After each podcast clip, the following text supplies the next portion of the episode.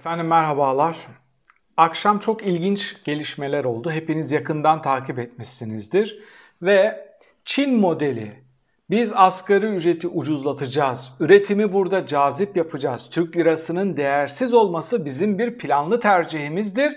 Bunu kasten böyle yaptık ve bundan sonra ihracatı artırarak uzun vadede zengin ve müreffeh bir ülke olacağız hikayesini anlatmaya çalışan ya da düştüğü çukura Çin modeli ismini bulan Erdoğan ve danışmanları bir gün önce yani geçen akşamdan bir gün önce pazar akşamı İlim Yayma Cemiyeti'nin ödül töreninde çıktı insanları tuzağa düşürecek bir açıklama yaptı. Dedi ki bu ülkenin devlet başkanı benden faizleri artırmamı beklemeyin. Ben nasların dışına çıkamam. Ben bir Müslümanım. Yolumuza bu şekilde devam edeceğiz. Hatta kendisine farklı önerilerde bulunan havuz medyasının kalemlerini bile ezip geçti. Dün, dün dolaylı olarak faiz artırımına gitti. Yani faizlerle oynamadı ama dedi ki özetle çok karmaşık ekonomik kavramlara girmeyeceğim. Özetle şunu söyledi. Siz Türk lirasını getirin, bankalara yatırın. Benim belirlediğim faizden anlaşma yapalım. Şayet döviz benim bu size önerdiğim faizin üstüne çıkarsa aradaki farkı size hazineden ödeyeceğim. Şimdi burada filmi bir durduralım. Hazineden ödeyeceğim ne demek? Yani herkesin cebinden ödenecek. Kime? Parası bir zaten diyor ki parayı en az bir yıllık yatıracaksın. Ya da 6 aylık da olabilir daha tam netleştirilmedi o. En az 6 ay ama büyük bir ihtimalle 1 yıl diyor dokunmayacaksın o paraya. Orada duracak. Şayet sana verdiğim faiz dövizin altında çıkarsa, döviz daha fazla artarsa, diyelim ki sana ben %20 faiz verdim, döviz %86 kazandı. Aradaki %66'yı ben sana ödeyeceğim, taahhüt ed- ediyorum diyor. Ben derken, ben derken saraydaki altınlarını bozdurmayacak. Şahsına ait paraları bozdurmayacak. Halkın parasını o zenginlerin aradaki farkını kapatmak için ödeyecek. Yani yani şimdi hepinizi sarsan bir video yapmıştım ya. Türk muhafazakarının %76'sı Erdoğan'a aşık. Ekonomik veriler dönse oraya dönecekler. Ekonomik çöktüğü için oradan çıktılar diye. Şimdi o halk ekmek kuyruğunda bekleyen, birkaç kuruş ucuza ekmek alabilmek için birkaç saat kuyruk bekleyen adam sevincinden çıldırıyor. Neden? Döviz düştü diye. Halbuki nasıl düştü? Erdoğan diyor ki bak sen 3 kuruş hesabı yapıyorsun halk ekmeği ucuza almak için. Bankaya faize yatıracak kadar paran yok. Zaten muhtemelen de inançlı bir adamsın. Faize para yatırmazsın. Ama ama bu ülkenin zenginleri bankaya para yatıracak. Senin ödediğin vergiyle eğer döviz daha fazla artarsa aradaki farkı senin ödediğin vergiyle ben kapatacağım diyor. Bu ülkede bir anayasa mahkemesi olsa, bu ülkede bir anayasa mahkemesi yok. Bu ülkede bir saray mahkemesi var. Saray yüksek mahkemesi var. Bunu eşitliğe aykırı olma durumundan dolayı anayasadaki eşitlik ilkesine aykırı olma durumundan dolayı iptal ederdi dün akşamki karar. Neden? Sen milyardersin, bankaya ihtiyacın olmayan, önümüzdeki bir yıl kullanmayacağın kadar para yatırabileceğin bir nakitin var. Bunu yatıracaksın. Eğer döviz daha fazla çıkarsa senin alacağın faizden e, ben onu karşılayacağım. Neden? Neden? Ben riske girmedim ki. Ben faiz paraya bank, bankaya para yatırmadım. Yatırım da yapmadım, o türlü bir şey de yapmadım. Senin zararını niye ben karşılıyorum? Diyerek bunu normal bir demokratik ülkede bu böyle bir enstrüman kullanamazsın. Bu anayasanın eşitlik ilkesine aykırı. Peki ne olmuş oldu dün? Şu olmuş oldu. Hepimiz bağırıyorduk. Bu araba duvara çarpacak. Erdoğan ısrarla ben faizi artırmam diyor. Faizi artırmam diyorsun ama kredi faizleri artıyor onları durduramıyorsun. Durdurma şansın yok bir kere. Neden? Sen reel faizi artırmadığın için ülkede enflasyon artıyor. Şimdi ülkede enflasyonun %58 olduğu akademisyenlerin belirlediği oran %58. Bankalar %20 ile kredi verebilir mi? %30 kaybı var zaten adamın. Hiç yani %58 ile kredi verdiği zaman zaten kar etmemiş oluyor. Enflasyona gidiyor o pay. Bankalar bu şartlar altında sen zaten enflasyonu yukarı çıkartarak, zaten ekonomik gerekli düzenlemeleri yapmayarak, enflasyonu şişirerek zaten sen faizleri şişiriyorsun. Bir de Erdoğan'ın belirlediği faiz oranlarıyla gidin bakalım tüketici kredisi alın ya da tüketici kredisi alın ya da işte konut kredisi alın. Bankalara bir sorun bakalım.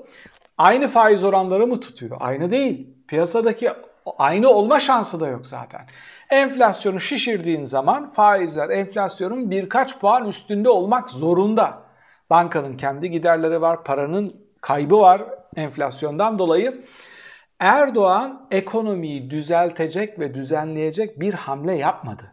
Ama dövizi düşürüp dövizi düşürüp onu da konuşacağız. Pis, toplum psikolojisini değiştirecek bir hamle yaptı. Dövizi düşürüp ne demek? 3 ay önce 9 lira olan döviz 18 liraya çıkmıştı dolar. Şimdi 13'e 14'e düştü diye halk bayram ediyor ya da AKP'liler bayram ediyor. 3 ay önce 9 liraydı bu. Ya da 14'te tutabilmek için bir akşamda 5 milyar dolar rezervi piyasaya sürdüğünüz rakama geri gelmiş oldu sadece. Bu aşırı şişmiş, yukarı tırmanan serbest düşüşün el freni çekildi mi? Çekildi. Ama kasadaki 128 milyar dolar ki o 150 milyar dolara çıktı arada bozulanlarla. 150 milyar dolar rezervi eritip durdurmaya çalıştığı kuru başka bir şeyle frenleme yoluna gitti. Bir sene sonrasına erteledi onu. Kendi adına nefes almış oldu. Bir sene sonrasına yani ney? Bir sene siz şimdi paranızı yatıracaksınız. Aradaki kaybı hazineden karşılayacak. Yani döviz rezervlerinden değil de hazineden karşılayacak aradaki farkı. Peki Türkiye Türkiye bunu daha önce denemiş miydi? Evet, Türkiye bu yolu daha önce denemişti. Yine böyle bir döviz dar boğazına girdiğinde yanılmıyorsam Demirel hükümeti gurbetçilerin paralarını aldı. Dedi ki Türk lirası olarak yatırın. Şayet bu do- doların, markın o zaman tabii üstüne çıkarsa faiz verdiğimiz e, faiz onun altında kalırsa biz taahhüt ediyoruz aradaki farkı size Türk lirası olarak ödeyeceğiz. Şöyle düşündüler. Dövizi alalım. Dışarıya faiz vereceğimize zaten bulamıyorlar kredi. Kendi gurbetçimize borçlanırız. E, ödeyemezsek de para basar, öderiz. Enflasyon fırlarsa bir sonraki hükümet ne yapıyorsa yapsın diye düşündüler. Aynısını düşünüyorlar. Bir sonraki hükümete işçi boşaltılmış bir hazine bırakmayacaklar. Gelecek 3-4 yılı da dinamitlenmiş bir hazine bırakacaklar. Şayet iktidarı bırakıp giderlerse. İnanılmaz bir plan yapmış durumda şu anda. Rezervleri bitirdiler. Rezervleri bitirdikten sonra geleceğe borç yazdılar. Bir sene sonrasına borç yazdılar. Yani mevcut iktidar değişirse şayet kasa sıfır, rezerv sıfır, artı kontağı açtığın gün Moody'ler diyecek ki bizim döviz farklarını öde. Şimdi Erbakan merhum faiz dememek için NEMA derdi açıkladığı oranlara. Erdoğan da mevduat hesaplarının işte getirisi diyor. Faiz kelimesini kullanmıyor. Onu kullanmayınca e, faiz ödemiş olmuyor. Dün iki gün önce ben Müslümanım nasların dışına çıkamam diyen adam ucu açık bir faiz önerdi halka. Ne oldu? Dört gün önce Müslüman değildi. Dördüncü gün Müslüman oldu, nasları hatırladı. Beşinci, altıncı gün farklı bir yola mı girdi? Yani bir şey söylemiştim size. Bir şey siyaseten doğruysa Erdoğan onun dinen doğru olup olmadığına bakmaz. Pragmatist bir adamdır. Bir numaralı kimliği çıkarcılıktır, pragmatizmdir. Onun için fetvasını bulur, yoksa uydurur, bir şekilde yoluna devam eder. Hadi %83 olmasın, yarısı olsun. %40'lık bir fark olsa, %40'lık bir fark olsa bir sene sonra hazineden zenginlere %40 fark ödenmiş olacak. Peki ne oldu biliyor musunuz? Şu olmuş oldu. Ee, bir kere bizim rekabetçi kur diye bir politikamız yokmuş. Yani asgari ücreti düşürerek oradan bir çıkış sağlayacağız, ihracatı artıracağız ve zengin olacağız modeli yokmuş. Başka ne yokmuş? Dış güçler yokmuş. Ekonomide yapılması gerekenleri kısmen zamanında doğru yaparsanız onun olumlu etkileri olurmuş. Yani yani bu model işler mi? İki şeyi tartışacağız şimdi. Bir bu model işler mi? İki kim ne kazandı? Kim ne kazandıdan başlayalım. Daha önce 128 ya da 150 milyar doları piyasaya sürmüşlerdi. Şimdi düşün o para uçmadı birilerine gitti değil mi? O kadar para kimde var? Beşli çetede var ve o o cenahta var. Yani 150 milyar doları bir kere bunlar aldı. Dün akşam bunlar yapacakları hamleden dolayı doların 18'den 11'e düşeceklerini biliyorlar mıydı? Biliyorlardı. Değil mi? Nebati'nin kardeşi bile piyasaya bilgi veriyor ne yapacakları hususunda. 18'e çıkmış haldeyken bozdurup 11'e düştüğünde tekrar alıp tekrar ellerindeki döviz sayesinde büyük bir kar sağladılar mı? Sağladılar. Şimdi o paraları bankaya yatırıp faiz farkını sizden alacaklar mı? Alacaklar. Ama ama AKP'liler sevinecek. Geçen sene 7.66 olan dolar bu sene 14 yaklaşık 14 diye bugün sevinç çığlıkları atacaklar. İşte Erdoğan'ın Erdoğan'ın seçim kazanma makinesi olan Erdoğan'ın enteresan bir hamlesi. Buradan muhalefet hangi dersi çıkartmalıyı tartışacağım ama bu model işler mi? Bir de o var şimdi. Bir kere elinde dolar olanlar düştüğü için korkacaklar. Dün ben kendi yakın çevremden konuştum Türkiye'de yaşayanlarda. Elinde dolar olanlar korkacaklar ve bu rakamlara bozmayız diyecekler. Niye? Çünkü birkaç gün önce 18'di. O elindeki dolara 18 olarak bakıyor. İnanamıyor onun 14'e 13'e düştüğüne. Bir kere onlar bekleyecekler. İkincisi güven kaybettiler. Bu kadar güven kaybetmiş bir iktidara Türk lirası emanet edilip o cenderenin içine girilir mi? Bunlara güvenilir mi sorusunu soracaklar. Yani çok yüksek bir güvenleri olmadığı için orada kısmen duracaklarını düşünüyorum. Ve hepsinden önemlisi dövizi frenlemeyi başarmış olsalar da artışını, hızını kesmiş olsalar da artışını durduramayacaklar. Ama hepsinden önemlisi seçimde seçmenleri birinci derecede etkileyecek olan bir iki gün böyle kurun düşmesidir ama asıl olan enflasyonun düşmesidir. Bu ekonomik modelle enflasyon düşmez. Hele hele geleceğe ertelenmiş onu piyasalar çok iyi bildiği için kademeli olarak enflasyon daha da çıkar. Mevduat garantisi ya da döviz talebini karşılamaları da çok zor. Yani mevduat garantisiyle döviz talebini karşılamaları da çok zor. Şimdi hem düştüğü için insanlar elindeki dövizi satmayacak hem de bu sisteme güvenmeyenler zaten düşmüş. Şimdi tam alma zamanı diye saldırıp döviz satın alacaklar. Şimdi burada en büyük zarar eden kim oldu dün akşam? İki gün önce dolar alanlar, euro alanlar, bir de Erdoğan'a güvenip Türk borsasından Türk şirketlerine yatırım yapanlar. Neden? Borsa çakılıyor. Yani yayın, sabah başladığı borsa böyle gidiyordu. Zerre durmadı. Çakılıyor. Durdurdular, tahtaları kapattılar. Neden? Şimdi şöyle düşünün. Diğer tarafta Erdoğan faiz vereceğim diyor. Vermeyeceğim dedi ama yaptığı model faiz dövizin üstüne faiz farkı vereceğim diyor. Şimdi borsadaki şöyle düşünüyor. Burası riskli. Buranın bundan sonra ne olacağı belli değil. Satarım, nakite çeviririm, giderim yatırırım bankaya, parayla para kazanırım. Erdoğan garanti verdi. Faiz verecek, faiz yeterli gelmezse, döviz artışının altında kalırsa farkını da ödeyecek.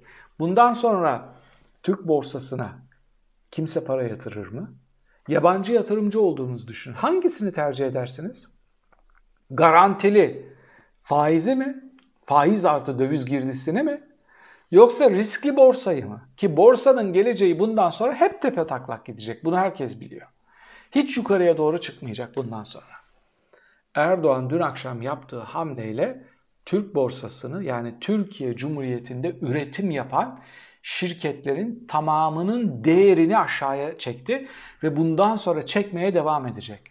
O kadar aşağıya düşecek ki ondan sonra ne olacak?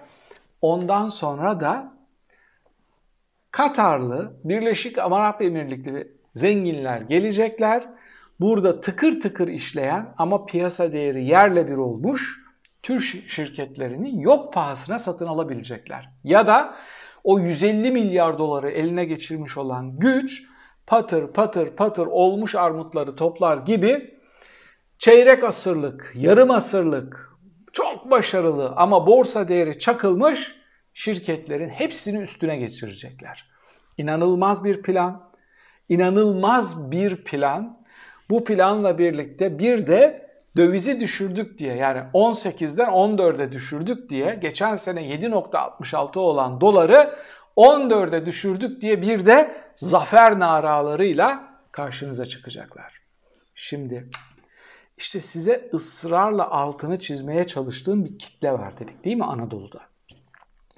Erdoğan'a aşık, ekonomik verileri düzelttiği gün, şapkadan bir tavşan çıkartmayı başardığı gün ki kesinlikle o tavşanı çıkarttığına inanmıyorum ama bir baskın seçim yaparsa şu andaki psikoloji o istikamette. Gün bu kitle gidebilir. Israrla muhalefete şunu dedik, parti hesaplarını bir tarafa bırakın.